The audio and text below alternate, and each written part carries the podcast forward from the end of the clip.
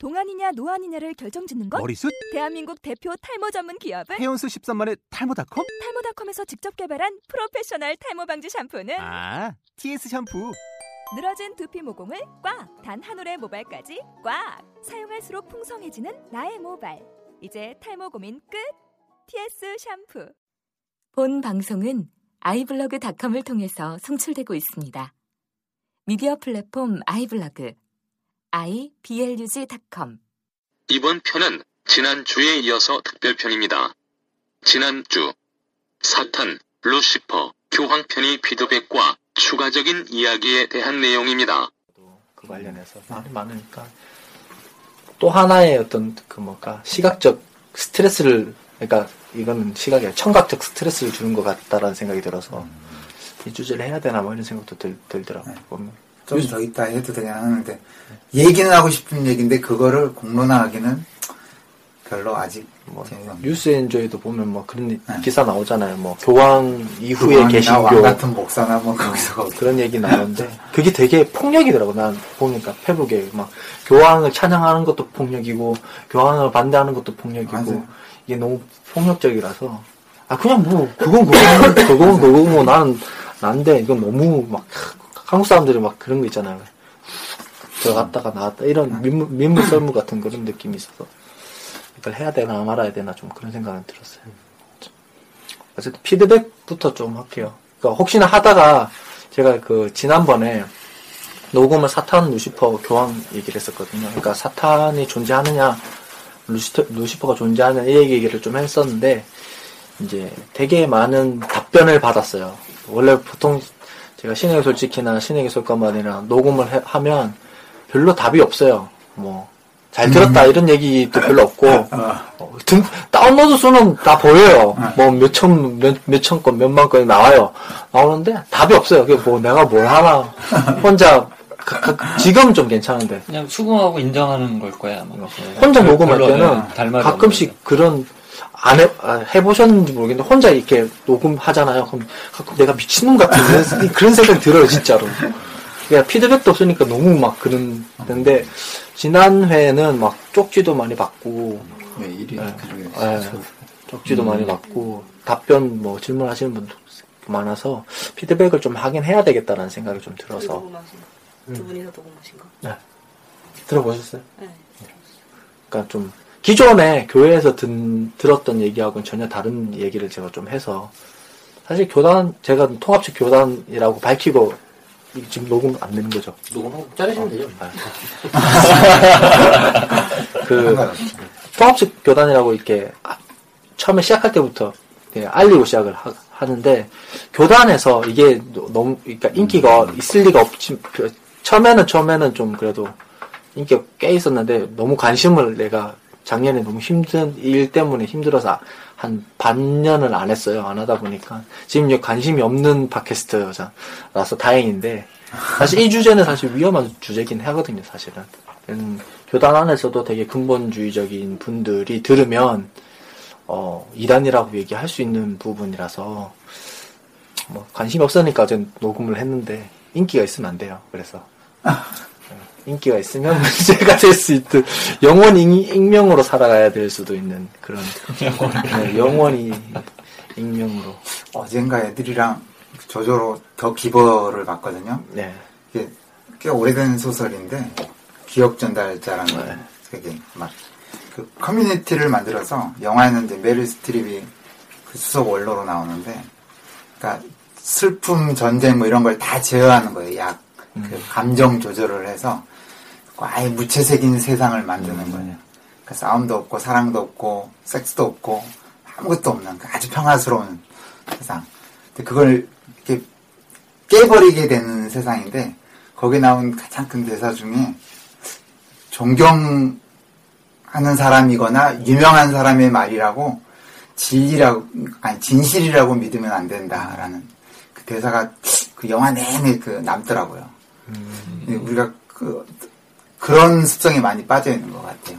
그렇죠. 존경한 사람의 말은 진실이라고 합니다.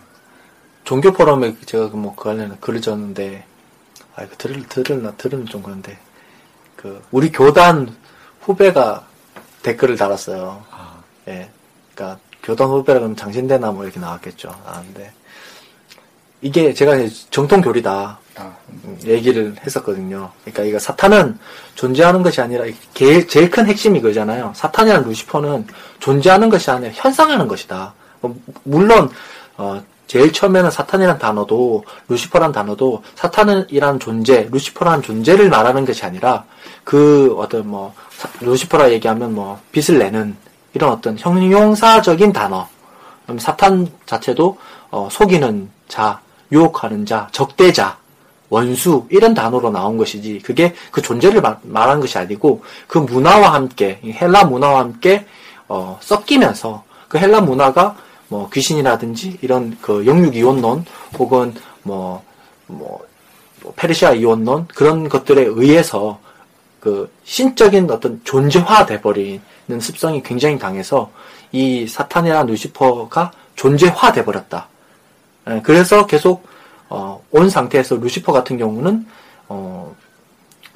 소설 그 단테의 신곡 맞아. 갑자기 생각이 단테의 신곡에서 루시퍼라는 단어를 존재화 해버렸잖아요. 네. 3대 악인을 지옥에서 뜯어먹는 네, 그렇게 말하거든요. 근데 사실 그 마소락 테스트라고 해서 유대교화된 성경이 이제 번역되기 이전에 이제 라틴 성경 불가타 역에서 쭉 이제 온 번역에서는 이 루시퍼란 단어가 그러니까 루시퍼란 단어 자체가 라틴어거든요. 그러니까 원래 헬라어도 아니고 원어가 아니었다는 거죠. 예, 번역되어 있는데 이게 존재화돼 버리고 단테의 신곡에서 이제 그런 것들이 진짜 존재로 나오다 보니까 그 문화권에 단테의 신곡이 굉장히 영향을 많이 미쳤고 그러다 보니까 루시퍼가 실제로 존재화돼 버린 거죠. 그 후에 이제 마소라 텍스트에 의해서 새로 번역이 되었을 때는 이미 존재로 인식한 상황에서 번역이 돼버려서 이게 계속 거기에 머물러 있다라는 것. 예. 그러니까 두 가지인 거죠. 첫 번째는 원래 단어 의미 자체가 존재를 말하고 있지 않다. 두 번째는 문화에 의해서 존재화돼 버렸는데 이거는 존재가 아니라 현상이다. 사실 존재가 아니라 현상이다. 그래 예를 들어서 우울증 역시도 우울증이라는 존재는 없잖아요. 근데 현상에 의해서 사람이 죽거나 사람이 누군가를 죽이거나 이런 일들이 벌어지는 것처럼 사탄이라는 것도 예, 루시퍼라는 것도 우리 안에 현상할 수 있다. 존재는 없지만 예, 그게 제 그 논지였고 예, 그리고 이게 정통 교리라고 저는 얘기를 했는 이유가 이제 그 근거가 있어요. 그냥 단순히 뭐 정통 교리에서 누가 이렇게 뭐 사탄은 존재하지 않고 현상한다 이렇게 적혀져서 정통교리라고 말한 것이 아니고 정통교리라고 얘기한 이유는 신론적으로 보면 우린 유일신론이잖아요. 예, 하나님 이외에 다른 신이 없어요. 근데 사탄이 존재한다라고 말하면 유일신론적이지 않게 돼버려요. 예, 왜? 그 사탄이라는 존재 자체가 인간하고 뭐 개나 돼지처럼 이런 존재가 아니잖아요. 거의 예수 그리스도와 맞먹는 그래서 예수 그리스도가 이기지만 어쨌든 사탄의 세상은 매여있는 신적인 존재잖아요. 그렇게 말하면 유일신론적인 것이 아니죠. 첫 번째는. 그렇게 봤을 땐 이건 사탄이 존재라고 한다라고 말하면 정통교리가 아니게 된 것이죠. 예. 두 번째는 지금 다 생각이 안 나는데 큰일 났네. 두 번째는 창조론하고도 안 맞아요. 하나님께서 세상을 창조하셨을 때 보기 좋았다라고 말씀하셨잖아요. 하나님께서 보기 싫은 것, 하나님께서 우리를 어떤 방해하는 어떤 무언가를 창조했다라고는 생각할 수 없다라는 거죠. 예. 세 번째는 그런 존재가 있었다라고 생각하면 인간론적인 문제가 생기고 구원론적인, 기독론적인 문제가 생기는 게 되는데 왜 그러냐? 어떤 존재가 있었다 하면 뭐 그런 얘기 많이 들었을 거예요. 뭐 큰 목사님들 성추행하고 아니면 돈에 관련된 뭐 문제를 일으키고 하고 나서 사탄의 꿰매에 빠져 유혹에 빠져서 뭐 그랬다 잠시 그때 그거는 자기 행위를 사탄 탓을 하는 거잖아요. 인간론적인 문제가 생긴다는 거예요. 예. 우리가 보통 교회 다니는 분들 그런 얘기 굉장히 많이 하거든요. 예. 사탄 때문에 막 이렇게 하는데 사실 솔직히 까놓고 얘기하면 내가 하고 싶은 거잖아요. 사실 내가 하고 싶은데 어떤 존재를 만들어 놓고 그 존재에 의해서 그랬다 갖고 얘기하면 진짜 인간론적인 문제가 생겨버릴 수 있다. 그리고 또 구원론이나 기독론적인 문제도 생길 수 있다. 그런 면에서 반대로 얘기하자면 사탄이 존재하지 않는다라는 것은 전통교리라고 말할 수 있다. 그리고 그것을 설명하면 사탄이 현상한다. 그건 분명히 현상하고 있으니까. 현상하고 있고 역사 안에 교회 아버지나 교부나 신학자에 의해서 그런 것들이 계속 설명되어져 있으니까. 그래서 제가 정통교리라고 한 건데, 이건 이제 우리 교단 후배님께서 뭐라고 얘기했냐면, 어거스틴도 사탄에 대해서 얘기했고요. 누구도 그렇게 얘기했고요. 근데 이게 어떻게 전통교리입니까? 라고 말하면서, 옛날 교부가, 창세기 얘기를 하면서, 창세기에 뱀이 사탄이라고 얘기했다. 이렇게 얘기를 하는 거예요. 그러면, 제가 이제 지난주 방송에서, 창세기에 나오는 뱀이 사탄이라는 말은 없다. 성경에 없잖아요. 그건, 구속사를 말하는 사람들이 그렇게 설명을 하죠. 여자가 그 뱀의 머리를 밟고, 이런 것들이 이제 그리스도를 관점으로 두면 그게 그리스도의 이야기고, 이런 설명들을 하는데, 사실 성경 안에는, 뱀이 사탄이라는 어떤 그런 근거는 없습니다. 그렇게 얘기를 하지 않죠. 왜냐하면 창세기 자체가 그런 의미로 쓰여진 게 아니기 때문에. 예. 창세기는 창조를 위해서 쓰여진 창조의 어떤 기록이라기보다는 하나님이 어떤 분이신가, 그리고 인간이 어떻게 그럼 그분과 어떤 관계를 맺고 살아야 될 것인가를 설명한 책이지, 그게 창조의 기록의 내용은 아니기 때문에, 관점을 그렇게 두면 잘못된 것이기, 그렇죠? 그래서, 근데 그분은 그렇게 얘기하는 거예요. 교회에서 기본적으로 그렇게 얘기하고, 사탄이 존재한다고 얘기를 하고, 또, 뱀이 사탄이라고 교부들이 얘기했다. 그럼 지금 방송으로 말씀하신, 얘기는 정통교리일 수 없다. 그 정통교리라고 말하는 근거를 대봐라. 이렇게 얘기를 하더라고요. 그래서 제가 말씀을 드리기를, 교부가 다 맞는 거 없다. 어거스틴도 잘못한 거 많고, 어거스틴도 잘못 말한 거 많고, 루터도 잘못한 거 많고, 칼빈도 잘못 말한 거 많다. 교리는 그 사람이 절대화되는 게 아니다.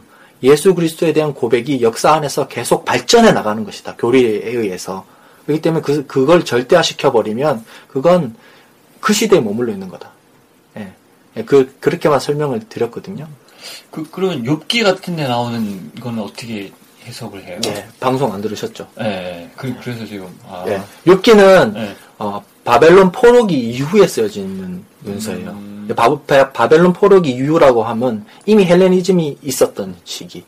그래서 헬레니즘 안에서 의인화된 사탄의 존재를 부각시키고 있는 거죠. 욥기 이외에는 사탄의 존재에 대한 내용이 없습니다, 구약에는. 또 사탄이라는 단어는 쓰여요. 제가 예를 들어서 열왕기 한가요? 열왕기 상인가요? 정정합니다. 열왕기 상하가 아닌 사무엘 하 19장 22절입니다. 그 본문을 제가 설명을 드린 다윗의 발언에 대해 사탄이라는 원어가 쓰여져 있는데, 그거는 원수라는 의미로. 그러니까 사탄이냐라고 말한 것이 아니고, 그 사람이 하나님의 뜻과 반하는, 나의 뜻과 반하는 자로서 그 단어가 쓰여져 는 수는 있어요. 사탄의 존재는 없어요. 욥기는 대적자죠. 예, 대적자. 그렇죠. 원수. 그러니까 대적자가 개역 한글에서는 대적자로 나오고, 개역 개정에서는 원수로 이렇게 나오더라고요. 예수님이 베드로한테 또 바로 그 십자가 지는 걸 말리니까 사탄아 물러가라고 하잖아요. 그러니까 신약 성경에서는 신약 성경에서도 예수님이 귀신에 대한 이야기도 하고 또 사탄에 대한 이야기도 해요.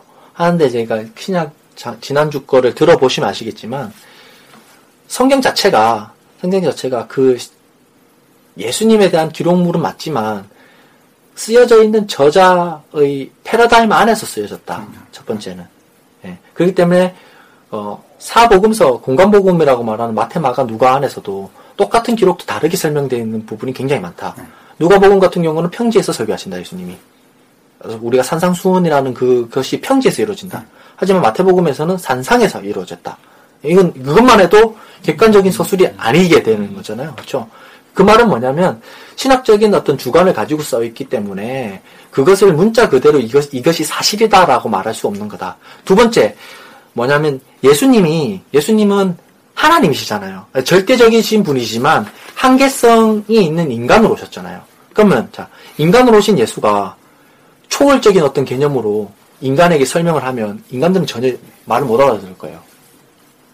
무슨 말이냐? 우리가 너 우울증이야. 조류독감 걸렸어. 지금 우리가 얘기를 하면 알아듣잖아요. 근데 우리가 고려시대에 가서 너 우울증이야 얘기하면 못 알아들을 거 아니에요. 그 말을 하는 거예요. 예수님은 모든 것을 다 아시는 분이시지만 우리에게 말씀하실 때는 우리 시대 안에 그 시대 안에 패러다임 안에서 말했다. 그럼 그 사람들에게 가장 이해가 되게 하기 위한 패러다임 안에서 말했다면 예수님이 말하고 있는 어떤 사탄이라든지 귀신에 대한 이야기는 그것을 설명하기 위한 그 시대의 인식선 안에서 설명이지 그 존재가 있다라고 말할 수 없다. 그리고 그런 본문들 있죠. 귀신이 나오거나 사탄이나 마귀가 나오거나 이런 본문들은 전부 다 앞뒤 문맥을 바라보면 그 본문의 핵심은 그 존재에 있는 것이 아니라 예수님이 어떤 분이신가에 대한 설명으로 나와 있다. 예, 제가 그 설명을 드렸거든요. 근데도 불구하고 그런 저한테 질문들이 굉장히 많이 있더라고요. 그래서 지금 이렇게 한 번 더 설명을 드리고 싶었고, 예. 그래서 아까 창세기 얘기도 다 한 것 같은 창세기 얘기를 가장 많이 하더라고요. 그래서 창세기에 나오는 뱀이 사탄이 아니냐? 예, 사탄 아닙니다. 그건 아니고 구속사가 사실 한국 교회의 구속사적인 관점이 굉장히 뿌리 깊게 내려져 있어요. 모두 다 구약에 나오는 성경 본문 모두 다 예수님이라고 생각하면서 해석을 하는 경향들이 굉장히 많아요. 근데 그러면 좋긴 좋지만 단점들도 굉장히 많다. 왜냐하면 그 각 권의 원래 의도와 빗나가는 해석을 할 수 있기 때문에. 예. 그것도 되게 결과론적이잖아요. 그런 해석들은. 문제를 일으킬 수 있기 때문에 그것은 그 책을 처음 쓸 때 독자들은 어떻게 읽었는가를 생각해야 돼요. 그렇죠. 그걸 생각 못하는 거죠. 그렇죠. 저자가 그 시대에 그 독자들에게 어떤 의도로 쓰여졌느냐, 또 그 독자는 그것을 어떻게 받아들였냐, 그걸 다 무시하는 거죠. 그 시대를 무시하고 결과론적으로 우리 시대 안에서 그걸 해석해버리니까 그건 잘못된 거죠. 예. 그런 거죠. 박정희 시대 때, 예를 들어서 가수가 좋은 노래를 발표를 했어요. 근데 박정희가 이거 들어보니까 내 얘기하는 것 같아. 금지곡이야. 이런 거하고 비슷한 거예요. 그러니까 잘못 해석하는 거죠. 쉽게 좋은 순수한 의도로 발표를 하더라도. 예, 그런 오류가 생길 수밖에 없다라는 거죠. 혹시나 사탄 루시퍼에 관련해서 또 교황이 부활절 칸타타 찬양할 때 루시퍼 노래를 불렀다 이런 해석도 잘못한 거죠. 다 잘못한 거죠. 예, 그러니까 제가 지난주 방송에 진짜 코미디죠. 그 얘기도 했어요. 우리는 창세기 찬송가 88장 너무 좋게 부르잖아. 예, 주는 저 산 밑에 백합 빛나는 새벽별. 그게 루시퍼거든요. 네. 우리는 부르면서 왜 교황을 라틴어로 어차피 미사할 때 라틴어로 하니까 그 루시퍼라는 단어를 썼을 뿐이지 똑같은 거거든요. 루시야, 네. 그럼 우리한테 왜 우리는 괜찮고 그 사람만 그러니까 결과론적으로 가톨릭은 이단이다, 가톨릭은 잘못됐다, 교황은 적그리스도다 이런 결과를 가지고 그걸 유추하기 위해서 그 단어를 쓴다는 거거든요. 사실은. 혹시나 이 관련해서 다른 질문 있습니까? 혹시 C.S. 루이스가 쓴 예. 스크루 테이프 편지? 예. 그러면은 지금 목사님 관점에서 그 책을 어떻게 보세요? 그렇게 쓸 수 있다라고는 생각을 해요. 예. 왜냐하면 C.S. 루이스 자체가 그러니까 우리가 좀 객관적일 수 있는 게 그러니까 한국 사람들이 객관적일 수 있는 게 우리는 사실 유럽 문화와 다르잖아요. 다르다 보니까 객관적으로 사실은 볼 수 있는 입장인데 너무 맹목적으로 그런 것을 사실 따라왔기 때문에 객관적으로 못 보는 게 있는데 C.S. 루이스 역시도 그 문화권 안에 살았던 사람이기 때문에 그 문화권에서 어떤 것을 예수 그리스도를 설명하기 위해서 예, 책을 썼을 때는 그럴 수밖에 없는 한계를 가지고 있다라고 생각을 해요. 예. 그러니까 실제로 존재하지 않아도 존재한다라고 보는 개념을 저는 사탄도 그런 개념으로 보기도 하는데요. 왜냐하면 만몬은 실제 없는 신이잖아요. 그렇죠. 우리 이미 있는 것과 다름없는 그렇죠. 존재하는 네. 신이 되어버렸잖아요. 네. 이게 그러니까 하나님이 가장 큰 라이벌로 여길 정도로, 그러니까 존재하지 않아도 존재하는 것이라는 좀 묘한 얘기인데 저는 그렇게 봐요. 네. 그러니까 네. 이게 신학적으로 존재한다라고 말하면 네. 그러니까 안 되기 때문에 맞아요. 그러니까 어떻게 보면 저는 말싸움하는 거죠. 네. 네. 근데 이제 존재 안 한다 하니까는 이 교회 다닌 사람들은 그게 더 충격으로 와닿는 거죠. 그러겠죠. 예, 예, 예. 존재하는 것처럼 관념이 형상이 되기도 해요. 맞아요. 진짜. 그래서 제가 현상한다라고. 뭐 물론 지난주에도 한번 또 그런 설명하셨지만 이제 사탄이 나오거나 이제 그런 마귀가 나오는 어떤 그런 본문들은 예수 그리스도께서 어떤 존재신지 설명하기 위한 부분에 사용됐다라고 얘기했잖아요. 그러면 이제 그 우리 뭐 40일 금식하신 후에 광야에서 시험 받으신 내용이 나오는 부분도 네. 좀 같은 맥락에서 좀 생각해 볼 수 있는 거는 보시나요? 그러니까 이렇게 이 얘기를 하면 아마 또 충격을 받으실 텐데 그 본문 그게 실제로 있었는지 없었는지는 우리는 몰라요 사실은. 그러니까 그 저자들도 그 저자 목격한 사람 아무도 없잖아요. 네, 목격한 사람 없어요. 네. 그럼 예수님이 두 가지를 말할 수 있겠죠. 없었는데 예수님이 어떤 존재인지를 설명하기 위해서 삽입해서 넣었다. 첫 번째. 두 번째는 예수님이 그렇게 얘기해 주셨다. 둘 다 사실 우리가 모르죠. 뭐 어떻게 했다라고 말할 수 없는 거죠. 사탄의 유혹이 나오는 장면은 요한복음을 제외한 마태, 마가, 누가복음에 나옵니다. 마태복음과 누가복음은 내용이 거의 비슷하지만 유혹의 순서가 조금 다르고 마가복음의 경우는 매우 짧게 1절로 서술되어 있습니다. 내용은 이렇습니다.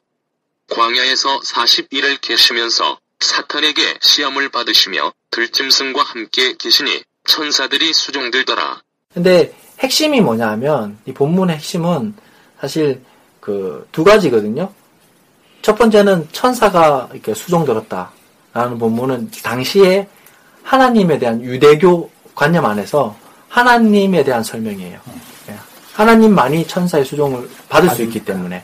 두 번째는 그 주변의 들짐승과 함께 있었다. 이 부분은 그 아담이 에덴 동산에서 들짐승과 함께 있었다라는 것을 이 말은 뭐냐면 예수님은 참 하나님인 동시에 참 인간이시다라는 것을 표현하는 것이 핵심이고 그것이 그러니까 여러분 그 비평학을 공부하다 보면 사실 짧은 본문이 더 원문에 가깝죠. 후에 추가되면 추가될수록 그 관련된 설명이 길어질 수밖에 없죠. 그럼 길게 설명되어 있는 마태복음은 거기에 대한 설명을 하기 위해서 이 세 가지 유혹들이 들어갔을 확률이 굉장히 높아요.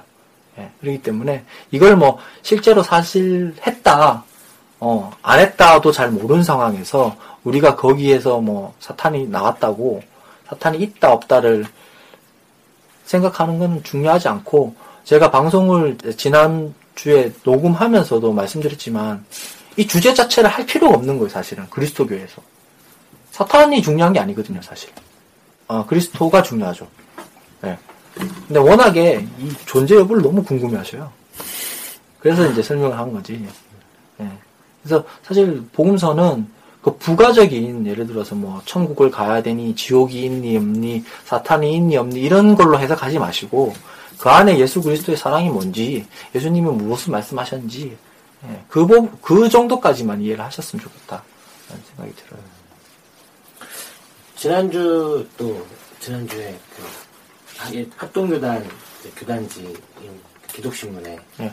그 총신대 조신학 교수님이신 서철호 교수님께서 이제 네. 그 아주 또 좋은 글을 하나 이렇게 네. 우리 방송에 반박할 만한 글을 올리셔서 왜 그래? 교황은 프리메이슨에 가입한 사람이고, 예, 그리고 이제 그 루시퍼를 찬양한 사람이고 이번에 확정지어서 이제 그 기고를 하셨더라고요. 좀 이게 사실은 지금 이제 목사님 말씀하신 건 다르게 또 이제 사실 한국 교회 아니면 한국 신학자들 사이에서도 어쩌면 이런 게 좀 널리 퍼져 있는 하나의 신화 같은 어떤 그런 얘기고. 심지어 조직신학 교수님마저도 이제 확정해서 이제 그런 얘기들을 하시는 그런 이야기들을 볼 수 있는데 좀 어떤 현상이라고 보시나요? 우선은 조직신학 교수라고 하면 교리적인 근거를 가지고 얘기를 하셔야 되는데 무슨 글을 쓰시든지 프리메이슨이 뭔지는 아시고 얘기를 하시는가, 우선. 네. 프리메이슨은 사실 중세시대에 이거 계속 얘기하네. 음모론 할 때도 제가 방송에서 얘기했는데, 프리메이슨은 석공들 모임이에요. 석공들 모임이고, 석공들 모임이 중세 교회 안에서 원래는 계급화되어 있는 상황, 시대에서 석공들의 모임이었는데, 이게 나중에 이제 계몽운동 일어나면서 이렇게 계급화가 없어지잖아요. 그러면서 이렇게 상인이 굉장한 부의 위치로 올라가잖아요. 그러면서 이 석공들의 모임이 남을 이렇게 기부하거나 남을 도와줄 수 있는 그런 모임으로 바뀌어 나갑니다. 그러면서 이제 그 기존의 교회에 있었을 때 석공들 모임에서 그 기독교에 대한 반감이 좀 있었어요.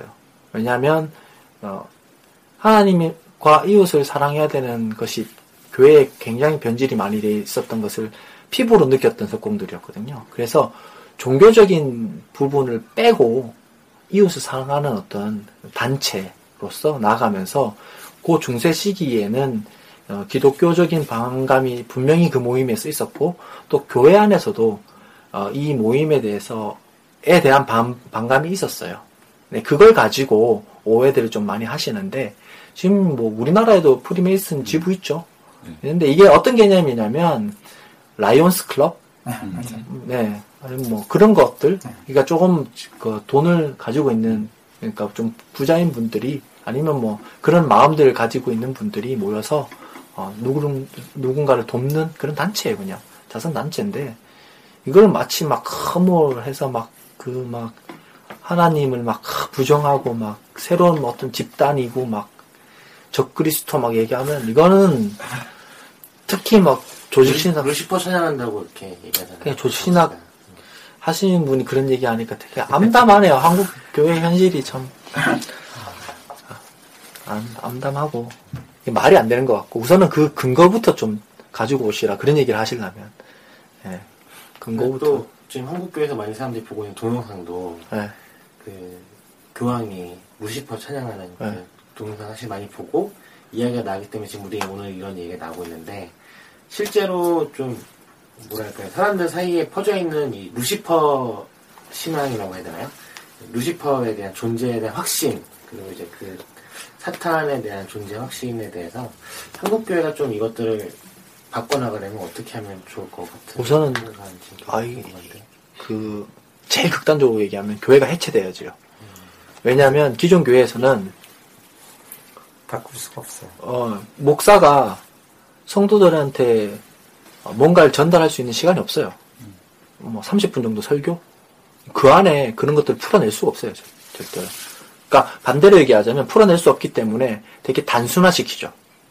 존재화시키면 말이 되게 쉽게 되잖아요. 맞아요. 선악 구조로 가버리고 이원론적인 구조로 가버리면 너 나쁘거나 착하거나 백이거나 흑이거나 이렇게 얘기하면 되게 쉽게 전달이 되기 때문에 그렇게 계속 해버리고, 그러다 보니까는 교회 안에서 굉장히 많은 봉사는 있지만 그것을 사유하고 어떤 그리스도교적인 것을 사유하고 고민하거나 아니면 공부하는 그런 것들은 없다 보니까 상대적으로 잘못 이해가 돼버린 거죠.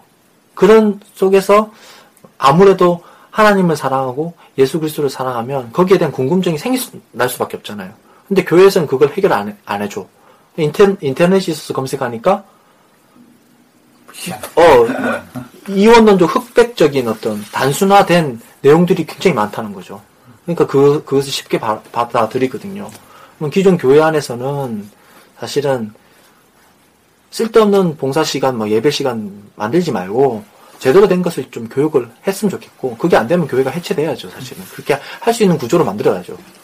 아까 그 교수님도 그렇고 지금 뭐 기존의 교회 목회자님도 그렇고, 몰라서 그러는 거예요? 아니면 귀찮으니까 쉬운 방법으로 가자는 거예요? 이용하는 거예요? 둘 다 있을 거예요, 아마. 둘 다. 예. 네. 그러니까 한국 교회 구조 자체가, 교회 다니는 사람이라면 다 이해할 거예요. 구조 자체가 뭔가가 이렇게 대화되는 구조가 아니에요.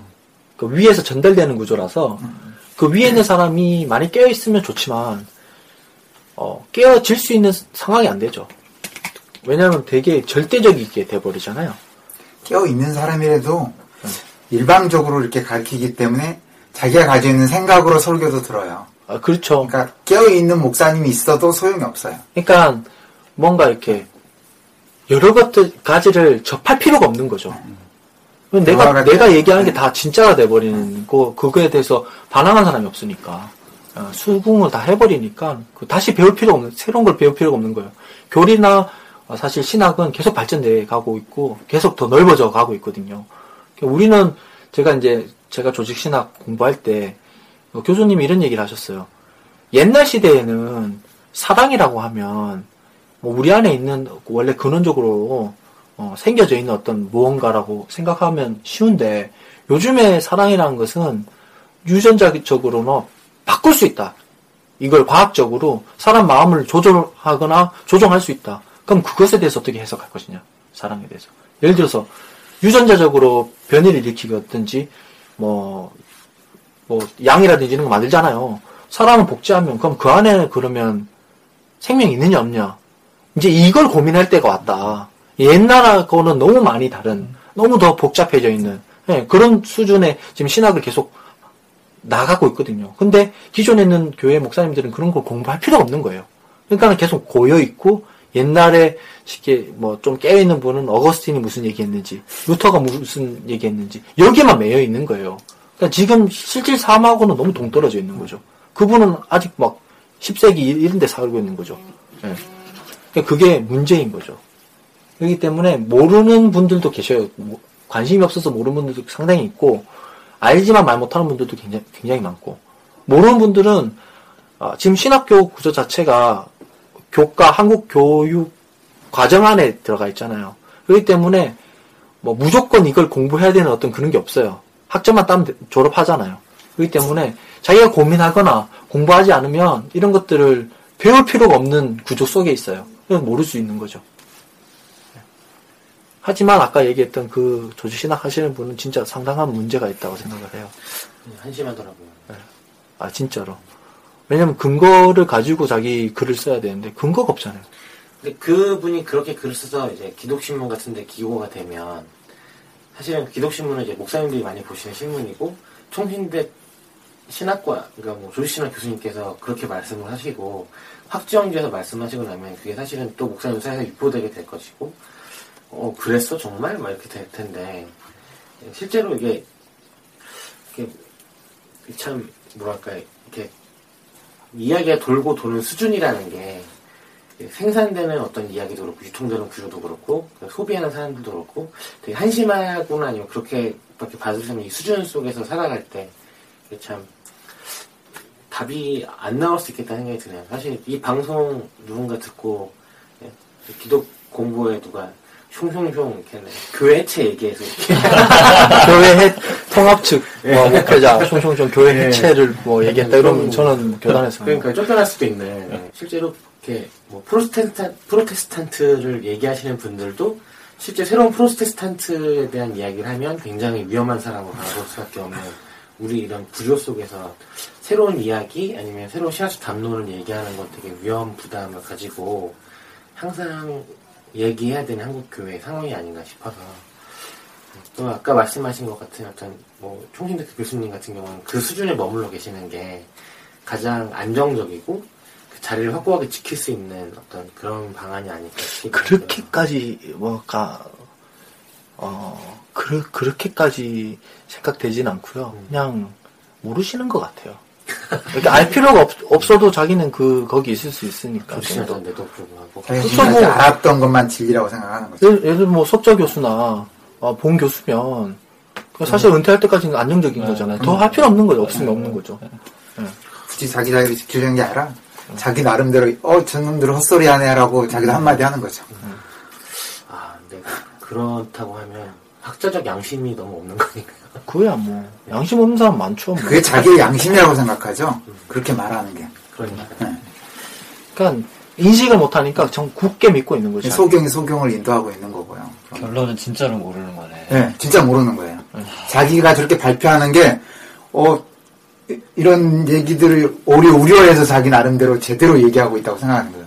자기의 그 행동이 양심적이라고 생각하는 거죠. 그래 믿고 있는 거죠. 변질이죠. 사사기 마지막 절처럼 자기 그냥 소견대로 행하고 있는 거예요. 그냥 자기가 믿고 싶은 대로 믿으면서 사는 거예요. 지금 이제 하나님 예수 그리스도 말을 하지만 사실 그 하나님과 예수 그리스도는 사실 자기가 믿는, 자기가 맞아. 보는, 자기가 원하는 상으로밖에 지금 박제가 되는 모습이 있는 것 같아요. 네. 되게 위험한 발언인지 뭐.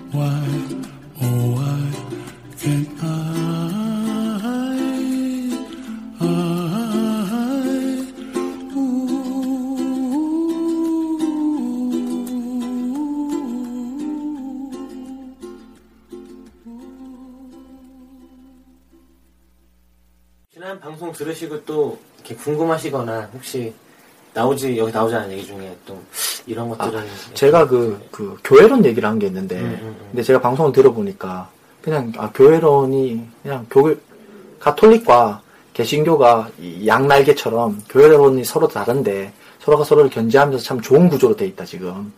교회론이 다르다 이렇게까지만 얘기하고 왜 다른지를 제가 설명 안 했어요 사실은. 계속 그 부분에 대한 내용이 굉장히 긴데 설명 안 해서 그 부분을 좀 설명하자면 개신교는 사실 뭐 루터의 말처럼 누구에게 절대화되어 있지 않아요. 그렇기 때문에 교회론 자체가 지금 한국 교회 이게 장단점이 있는데 조직화되진 않는 거죠. 가톨릭이 감독제라고 해서 피라미드형 구조를 가지고 그 감독이 어떤 성향을 가지고 있느냐에 따라서 굉장히 다른 모습을 보여주는 반면에 개신교는 그런 모습이 없는 거죠. 감리교 같은 경우는 감독제예요. 사실은 조금 그래도 장로교하고 다르게 조금 그 피라미드형 구조를 가지고 있어서 총회장이 누가 되느냐에 따라서 다르죠. 네, 다른 모습이 있지만 그래도 개신교는 그런 것이 되게 자유롭고 단점으로 그러니까 그게 장점이자 단점인데 단점은 개교의 유의죠. 자기 마음대로죠. 예, 그러다 보니까 굉장히 많은 이단들이 나올 수 있죠. 예. 하지만 이제 가톨릭 같은 경우는 갑독제로 있기 때문에 그 위에 교황의 성향에 따라서 일률적으로 다르게 움직인단 말이에요. 예를 들어서 이번 그 프란치스코 교황 전에 베네딕트 교황 있을 때는 가톨릭이 조용했어요. 그 정의구현사제단 외에는 거의 다 침묵을 하고 있었단 말이죠. 근데 교황이 딱 바뀌고 나서부터 밀양, 강정, 그리고 지금 이 세월호까지 적극적으로 움직이고 있잖아요. 저는 이렇게 생각해요. 개신교 목회자가 이런 얘기하면 사실 그냥 까는 거다. 이렇게 얘기하면서 반감을 가질 수 있겠지만 객관적으로 얘기하자면 이런 거예요. 그분들이 정말 그런 인식을 가지고 전부터 인식을 가지고 있었다면 그 전부터 움직였어야 됐다. 그럼요. 예. 근데 다행히 지금 움직인 것이 안 좋다는 게 아니고 개신교가 배우고 따라야 할 만큼 정말 훌륭하게 움직이고 있지만 그게 정말 이 안에서부터 비롯되어 있는지에 대해서는 저는 확신을 가지고 있지는 못한 것 같다. 근데 그것도 메시아 사상과 똑같은 거잖아요. 그리스도라는 90점이 어떻게 방향을 갖느냐에 따라서 따르는 거잖아요. 그래서 그 절대 다수의 군중은 지도자가 누구냐에 따라서 변하거든요. 저는 그래서 교황을 그 나름대로 높게 평가하는 이유가 그런 이유예요. 그러니까 그 절대 다수가 진리다 아니다라는 떠나서요. 지도자가 누구냐에 따라서 성향들이 바뀐다라는 거예요. 근데 이게 그래서 긍정적인 면이 그래서 더 많다라고 보는 거죠. 그렇죠. 이렇게 사실 긍정적인 면과 부정적인 면이 둘 다 가지고 있거든요. 근데 이제 긍정적인 면은 그렇게 얘기하신 대로 맞는데 한쪽에서 보면 사람의 어떤 행동이, 그러니까 신앙이 누구에 의해서 어떤 누구의 말에 의해서 행동되어지는 것보다 내 안에서 사실 예수의 어떤 가치를 깨닫고 내가 어떤 동기는 있을 수 있겠지만 내 안에서 이렇게 움직여져야지 사실 진짜잖아요. 그런 면에서 보면 조금 안타까운 점은 있다.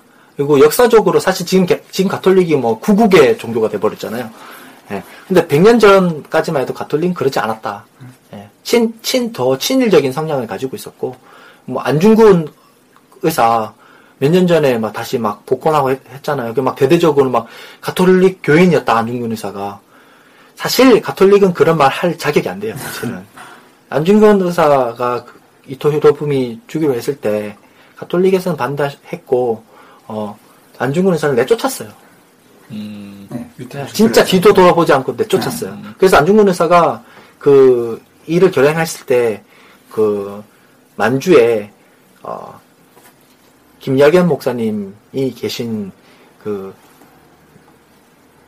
명동교회 그쪽에서 털을 잡고 거기서 사격 훈련을 하고 거기서 실행을 해서 갔었던 거예요. 그러니까 제가 하고 싶은 말은 지금 구국의 종교가 됐다고 해서 가톨릭이 절대적으로 좋다라고 말할 수 없다. 반대로 개신교가 지금 이런 모습이라고 해서 개신교가 원래 이렇지는 않았다. 예. 그 김근수 선생님이 그런 얘기 적으셨잖아요. 뭐 프란치스코 교황이 정말 훌륭한 분이라서 전향을 하거나 가톨릭으로 이렇게 오시려고 하는 분들이 굉장히 많은데 다 그렇지 않다라고 얘기한 것처럼 예. 그분의 가르침이 훌륭하지만 우리가 봐야 될 것은 그분 안에 있는 예수님의 모습, 예수님이 무엇을 말씀하셨고 그분이 그것을 따라가는 그것을 봐야 되는 것이지 어떤 누가 그랬다고 해서 따라가면 그건 자기 신앙은 아니다. 개신교답지 못해서 교황이 온 게 사건이지. 그렇죠. 사건도 아닌 거거든요. 그냥 그렇죠. 일반 카톨릭도 저래라는 뉘앙스를 풍기고 오히려 말해야 되는데. 전혀 우리한테 그런 모습이 없으니까 그 사람이 오히려 돋보이는 거죠. 네.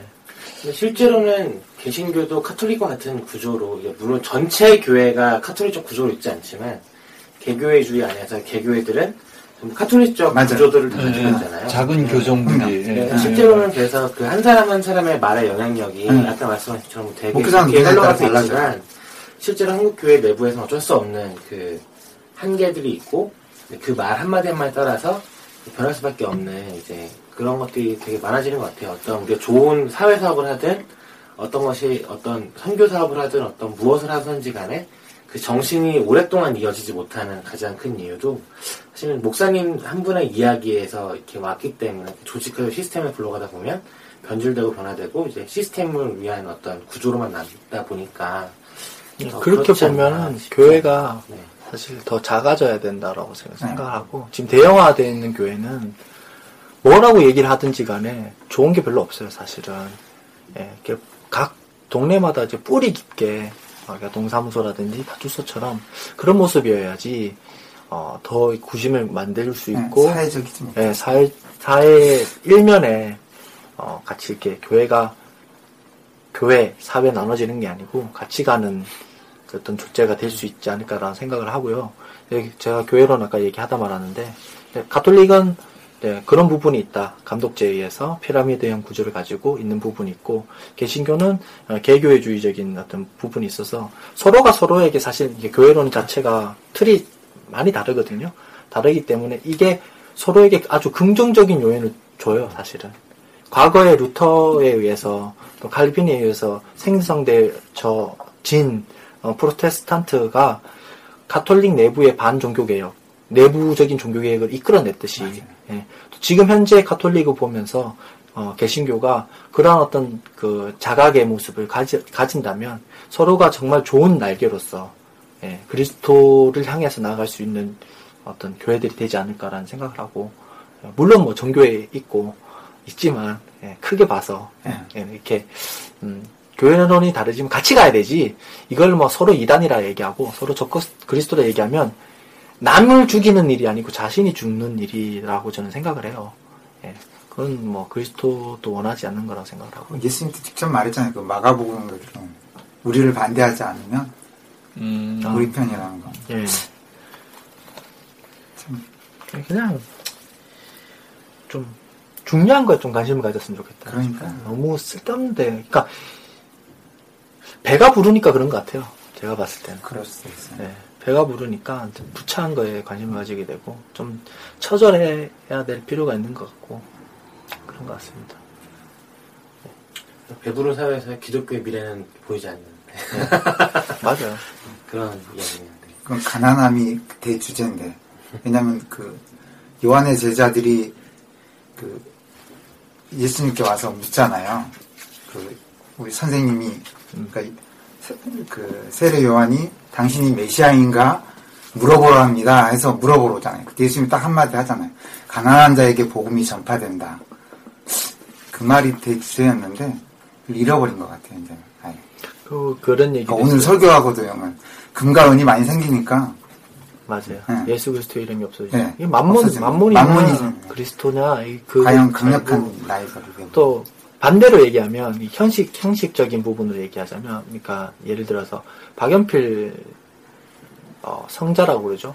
그러니까 개신교의 성자라고 불리는 박연필 성장님이 계신데 그분이 이제 어떤 분하고 비슷하면 성프란시스코처럼 사셨어요. 우리나라에서. 근데 이제 그분 제자들이 굉장히 많았거든요.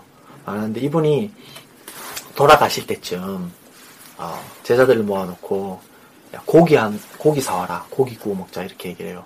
평생 고기를 안 드셨거든요. 가난함을 이렇게 보이기 위해서. 그러니까 제자들이 난리가 난 거예요. 노망들었다고. 아, 우리 선생님 노망들었다고.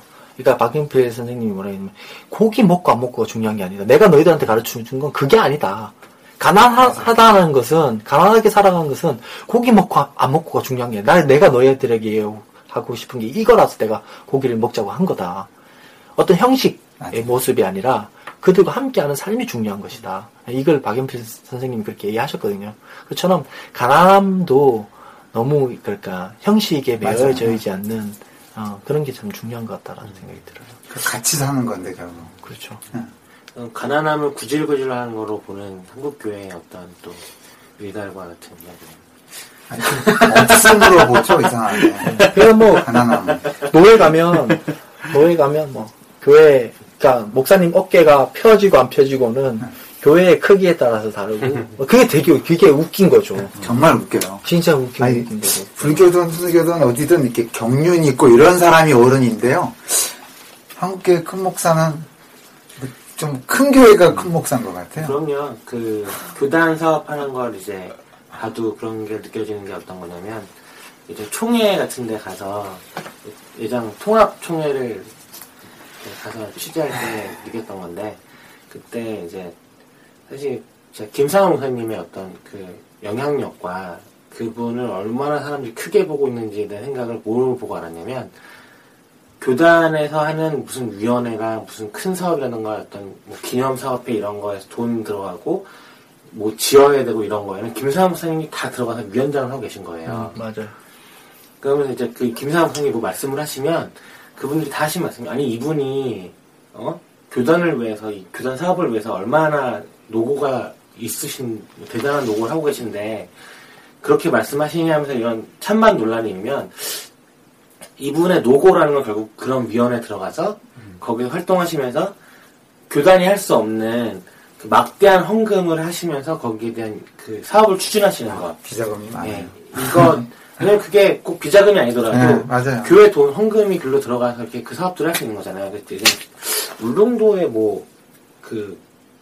교회? 예, 울릉도에 무슨 선교회관 같은 거 하나 짓는 게 있었던 그 사업이랑 이기풍 사업, 기념사업회 이런 거랑 해서 몇 가지의 있었는데 그걸 보면서, 아, 그렇구나. 이렇게.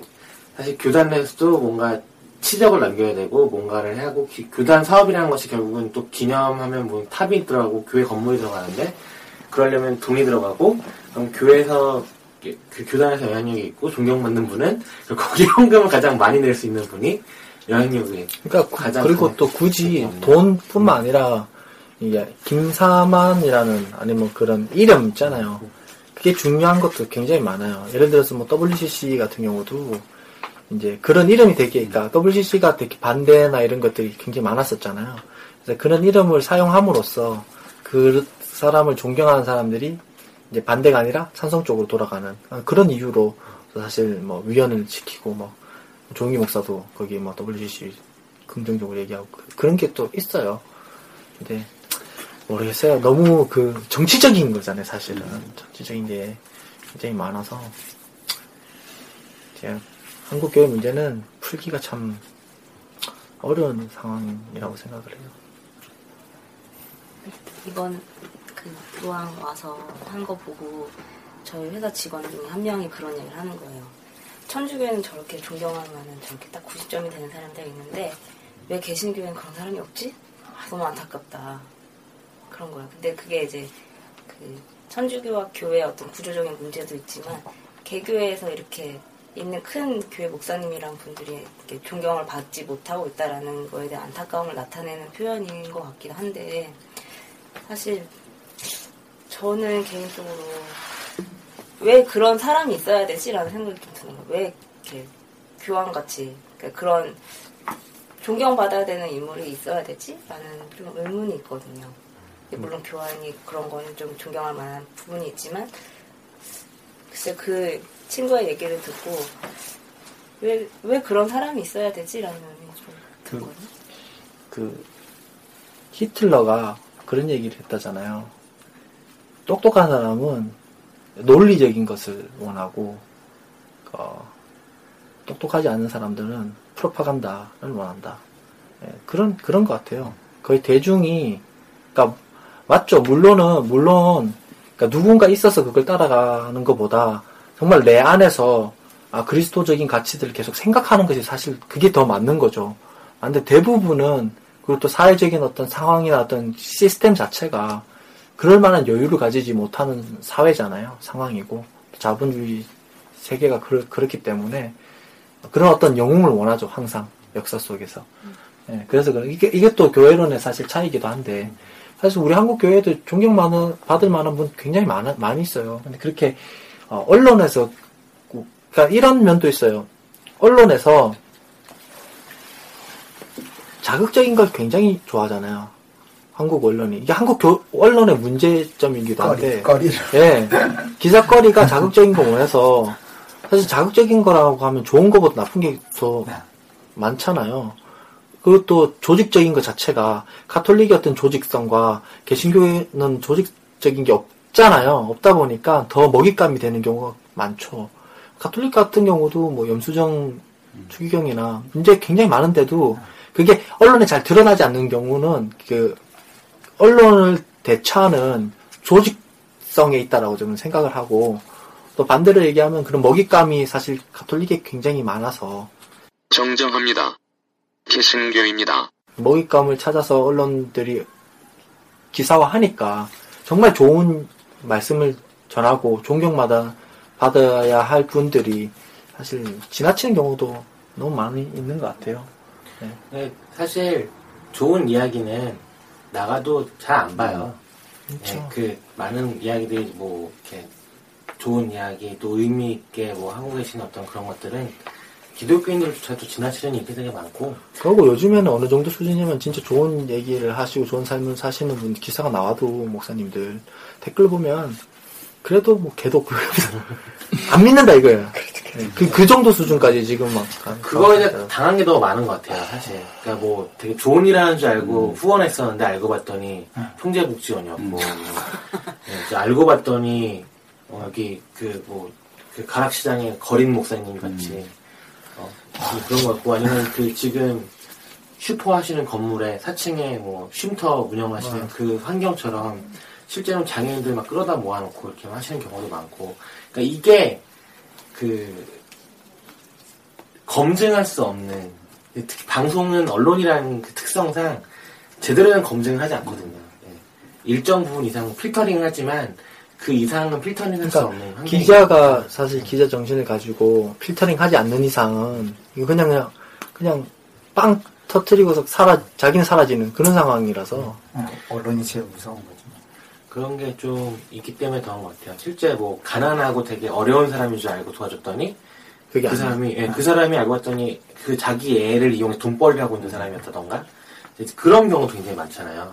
그러니까 실제로 검증할 수 없는 그 영역이 너무 많아졌고 사생활적인 어떤 부분이라던가 이런 것들은 모르는 거죠.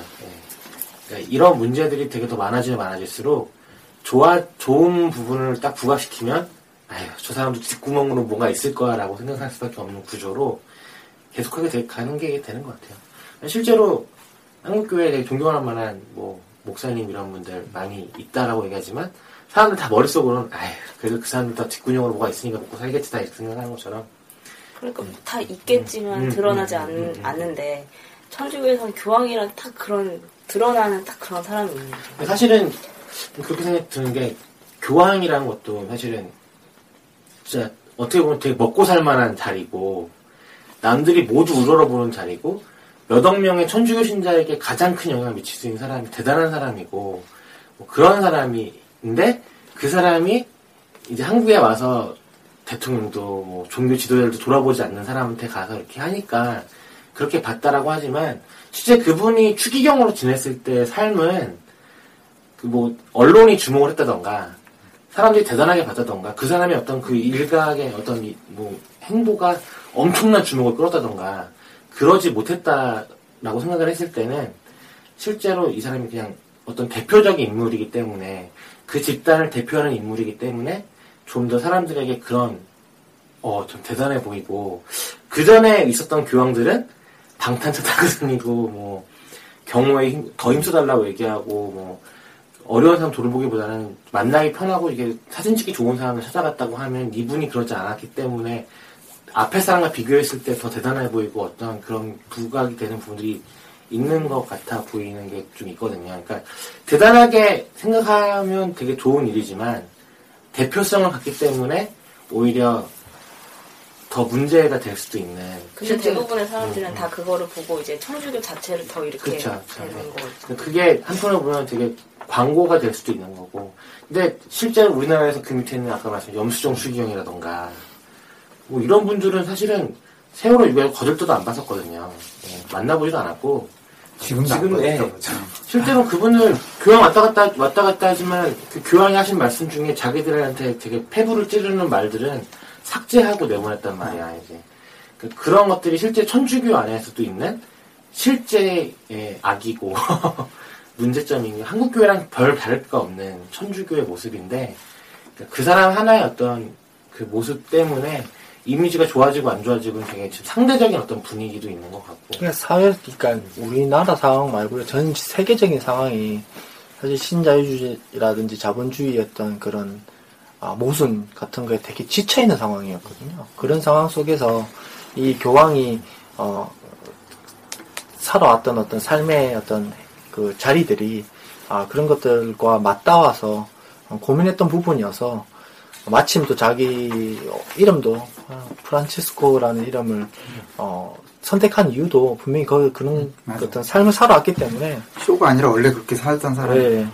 그래서 사실 프란치스코 교황이 잘못했던 부분도 꽤 있거든요. 근데 그러니까 사람이 완벽하진 않아요. 맞는데 자신이 어쨌든 그 삶에서 그 봐왔던 것들을 그 사람의 큰 특색이요. 그 대부분의 사람은 나이를 먹을수록 보수화되거든요. 근데 그 사람은 나이를 먹을수록 더 진보화된다라는 거예요. 정말 독특한 사람이에요. 개인적으로 봐서. 그게 근데 원래는 맞지 않은가라는 생각이 들어요, 사실은. 그러니까 우리네 어르신들 있잖아요. 지금 아니고 옛날에 어르신들 보면 연세가 많을수록 아이들이 무슨 잘못을 하거나 하면 더 이해해 주시는 분들이 굉장히 많았어요. 근데 이게 이 시대가 얼마나 잘못됐는지 모르겠지만 그런 것들이 사라지잖아요. 실제로 어르신이 사라지는 맞아요. 느낌? 근데 이제 그분은, 실제 살아온 어떤 삶에 대해서, 이제, 아마 끊임없는, 그런 뭐랄까, 자기 자리에서 할 수 있는 것이 무엇인가를 계속 생각하고, 그러니까. 행동하는 것 같아요. 그래서, 그게 참 좋은 것 같고, 사회적인 상황 자체가 이런 어떤 그런 경제적인 어떤 것에서 너무 많이 지쳐있고, 정치적인 것에서 너무 많이 치여있는 상황 속에서, 이런 분이 교황이 돼서 그런 행동들이 더 크게 와 닿는 것 같고 한국 사회도 똑같은 것 같아요. 이전에 이제 교황이 두 번 왔었는데 그때도 사실은 그때보다 이제 더 관심 많이 가진 이유는 대통령이 못했기 때문이잖아요. 사실. 네. 대통령이 잘했으면 이만큼 감동받지 않았을 거예요. 네. 이명박이만 잘했어. 박근혜는 둘째치고. 아니 뭐 실제로 박근혜 대통령이 진짜로 세월호의 문제 적극적으로 해결하기 위한 노력만 했었어도 그 유미 아빠를 만나줬으면 이 정도의 여파가 있진 않았을 것 같아요. 네. 제가 어저께 페북에 글을 올렸지만 그 김장수하고 누구예요? 김관진. 남재준 맞죠? 네. 국정원장. 걔네를 불러서 위로했다는 기사를 제가 봤어요. 미친 거 아닌가? 내가 진짜 미친 거 아닌가? 이런 생각도 했어요. 그거 불러갖고, 그러고, 자갈치 시장 가갖고, 그거 할 시간에, 세월호 사람, 가족들 보면 지금 일이 안 이러잖아요, 진짜. 어이가 없어서. 그러고 있으니, 그 꼴을 하고 있으니까, 교황이 와서, 말 몇 마디 해준 게 얼마나 더 감동이겠어요. 사회적인 상황이 있는 거예요. 배터리가 없는 거예요. 종료를 해야 될 것 같은데. 제가 깜빡이 없습니다. 아주 적절하게. 배도 고파오니까. 1시간 20분이 넘었습니다. 네. 어쨌든, 오늘 하여튼, 혼전순결을 못하네. 네. 다음 주에 하시죠. 다음 주에요? 다음 주에. 혼전순결은 언제 해도 괜찮은 주제니까. 네. 사라지지 않는. 뭐 지키자고 말하는 것도 웃긴 거고 여자분들 지키지 말자는 것도 웃기는 거죠. 사실은 좀 이 문제는 남자 입장에서보다는 여자들 입장에서 어떤 이야기를 더 듣는 게 좀 더 좋은 것 같아요. 왜냐면 남자들이 하는 얘기하고 남자들이 생각하는 어떤 또 성에 대한 관념하고 여성들이 또 그 생각할 수 있는 이야기는 따로 있을 것 같거든요. 뭐 개인적으로는 청와라면 오수경 간사님이나 그런 분들 이야기 들어보면 재밌지 않나요? 네. 전화 인터뷰라도 한번. 전화 인터뷰. 성기훈 목사님처럼 전화 인터뷰. 근데 제가 그런 거 잘 못해요. 그 해주시면 따로 그거. 아, 성기훈 목사님 목소리 좋으시더라고요. 아 그래요? 네, 저는 목소리가 안 좋아서. 아, 목소리 좋으신데요? 네. 괜찮은데요? 네. 내주엔 거의 보수가 많아서 그래요. 아 그럴수록 더 재밌죠. 네. 네. 네. 왜냐하면 왜 그런 마음을 가졌는지 논란이. 아 그런 분들이 좀 있어야지. 네. 한쪽으로 치우치면. 이건 다음에 또 기대감을 높이는 입장에서 다음에 한번 또 하시는 거죠. 외국에서 생각하는 토론이라는 게요. 우리는 이렇게 막 자기 의견을 말하잖아요. 아니, 우리나라의 토론은 답을 내려고 해요. 그러니까요. 그러니까 토론이 아니에요. 이게 문제죠. 외국에는 나는 이 의견에 실제로 찬성을 해도 반대 의견을 준비해오는 사람이 있고요. 그렇죠. 그 이쪽은 의견에 찬성을 해도, 그러니까 반대를 해도 찬성을 해서 서로 진짜로 논쟁을 하는 거예요. 철저하게 자기, 그래서 자기가 그 맡은 역할을. 빈틈 같은 거를 보완해 나가는 거예요. 예. 예. 그래서 저게 뭐야. 그 제가 고등학교 시절을 외국에서 보냈는데 그러니까. 훈련을 어떤 훈련을 하냐면 그 반대 입장을 일부러 정해요. 그럼 네, 진짜 정해가지고요. A를 찬성하는 거, B를 찬성하는 애들을 나눠요. 다 이렇게 있으니까 맞아요. 걔네들 반대 입장으로 해서 발제를 해도록 해서 토론하게. 토론을 주재하는 그 리더나 그 코치들이 따로 있잖아요. 네. 네. 그래서 요새 대안학교에서도 많이들 하죠. 디베이트 시간에 그런 식으로. 네. 그 미드에, 그 뉴스룸이랑 미드에 보면은 어느 한 주제에 대해서 첨예하게 의견을 가릴 때 이제 화이트 팀과 레드 팀을 나눠서 각 그 팀에서 토론을 해서 거기서 나오는 결론을 짓는 게 아니라 그 내용에 대한 보완을 서로 이제 해와서 제출제를 나가는 그런 시스템도 있더라고요. 그래서 토론이 반복될수록 더 성숙해지기도 하고. 그렇죠. 그렇죠. 어차피 토론과 토의에 대한 어떤 그런 것도 잘 모르고. 그러니까 우리는, 우리, 그, 신의 솔직히 이거, 저 혼자 녹음하다가, 같이 하면서는 계속 이래요.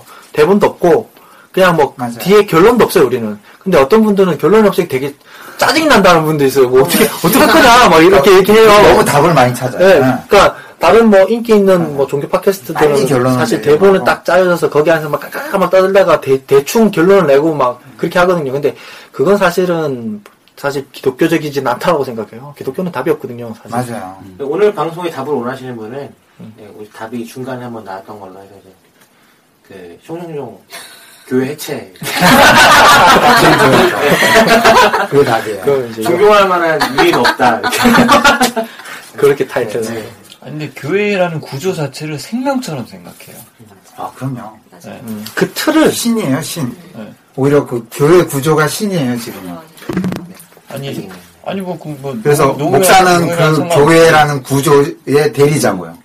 그래서 교회를 그 한국 개신교인들은 교회를 사랑하는 경향이 너무 세서 담임 목사 말도 진리라고 생각하고. 그게 근데 그런 마음은 되게 약간 좋은 거라 생각을 해요. 그러니까 역사적으로 보면 한국 교회 역사적으로 보면 성도들이 가지고 있는 어떤 그런 마음들은 너무너무 좋은 건데 이것을 너무너무 많이 변질시켰거든요. 그래서 제가 신의 솔직히 역사 부분을 하는 이유도 그런 오류들을 계속 얘기를 하려고 하는 거거든요. 직접적 실명을 비롯한 너무 강한 이야기들이 많아서 몇 분 편집을 했습니다. 그게 지금 뭐 종교 카드로도 헌금 내고 그러대요. 네, 근데 그런 거는 많아요. 그래요? 교회 ATM기 설치되면 되게 많아요. 그거 좋아하죠. 아니 그건 빼서 헌금을 한다는 얘기는 들었어도요. 아니요, 거기 카드로 헌금을 낸다는. 아니, 그거는 이제 그 교회들이 그 ATM 설치된 데는 신기해서 그게 그 교회로 이체할 수 있도록 다 해놨어요. 그렇게. 뭐 온라인 헌금 그래서 계좌번호 적어놓고. 네, 그거야 일반적으로 현물을 낸다라는 개념이라 그러는데. 카드? 예. 네, 카드 결제하듯이. 무이자 뭐 3개월 이렇게 해서 또 하나. 모르겠습니다. 그런 시스템인 거지. 무이자 안 맞을 것 같습니다. 하여튼, 은행에서 되게 좋아한대요. 뭐, 그 ATM. 우리가 습관이 그러는데, 헌금은 없는 거잖아요. 연보가 있을 뿐인데.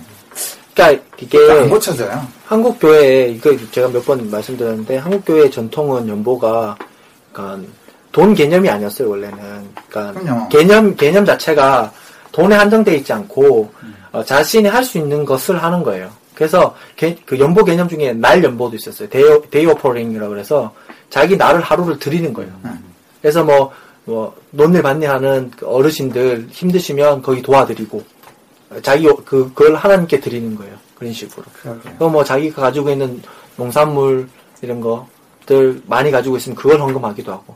성미 같은 경우가 그런 개념이었거든요. 맞아요. 그래서 네. 당시에 목회자들이 힘들었으니까 이렇게 그렇게 돕고 또 옆에 그 교회 안에서 힘든 가정들을 돕기 네, 위해서 네, 있는 개념이었는데 이게 이제 점점 없어지고 뭐 이러더니 이제 돈으로 이렇게 붙잡게 돼 있는 거죠. 지금은 헌금이 대략 제일 많은 데는 한 70 몇 가지 봉투가 있는 걸로 알고 있어요. 아, 그러니까. 네.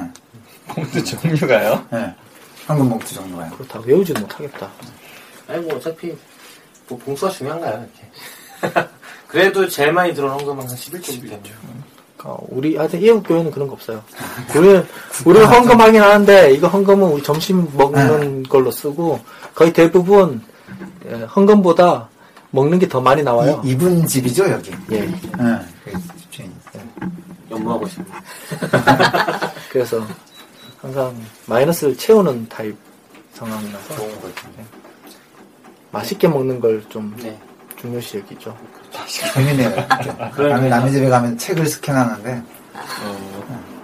저랑 비슷한 책도 있고 전혀 처음 본 책도 있고 콜렉터 하나 디스플레이 신학적인 책은 거의 다 버렸어요. 대장간 책만 남겨두고 대장간 책만 한 20권 되는데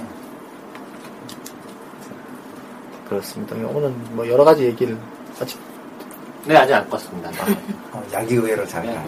더 중요한 건 오프닝을 따로 녹음하셔야 된다는 거예요. 아, 오프닝 그냥 하면 돼요. 요즘에 그냥 거기에 대한 미련이 없어요. 옛날에는 그냥 항상 뭐 이렇게 대한예수교 장례 통합총 목회자입니다. 뭐 이렇게 인사를 했었는데 이게 어느 순간부터 하면 되게 낯설고 또 혼자 하면은 괜찮은데요. 사람이 혼자 그 얘기를 하잖아요. 그럼 되게 뻘쭘하고 이렇게 나는 이렇게 오, 첨부예요. 전에 했던 거. 그것도 너무 성의 없는 거고 아, 네. 그것도 이게 음이 안 맞아요. 맞아요. 안 자연스럽지 않아서 그냥, 요즘 그냥 막 넣잖아요. 막 시작하잖아요. 네.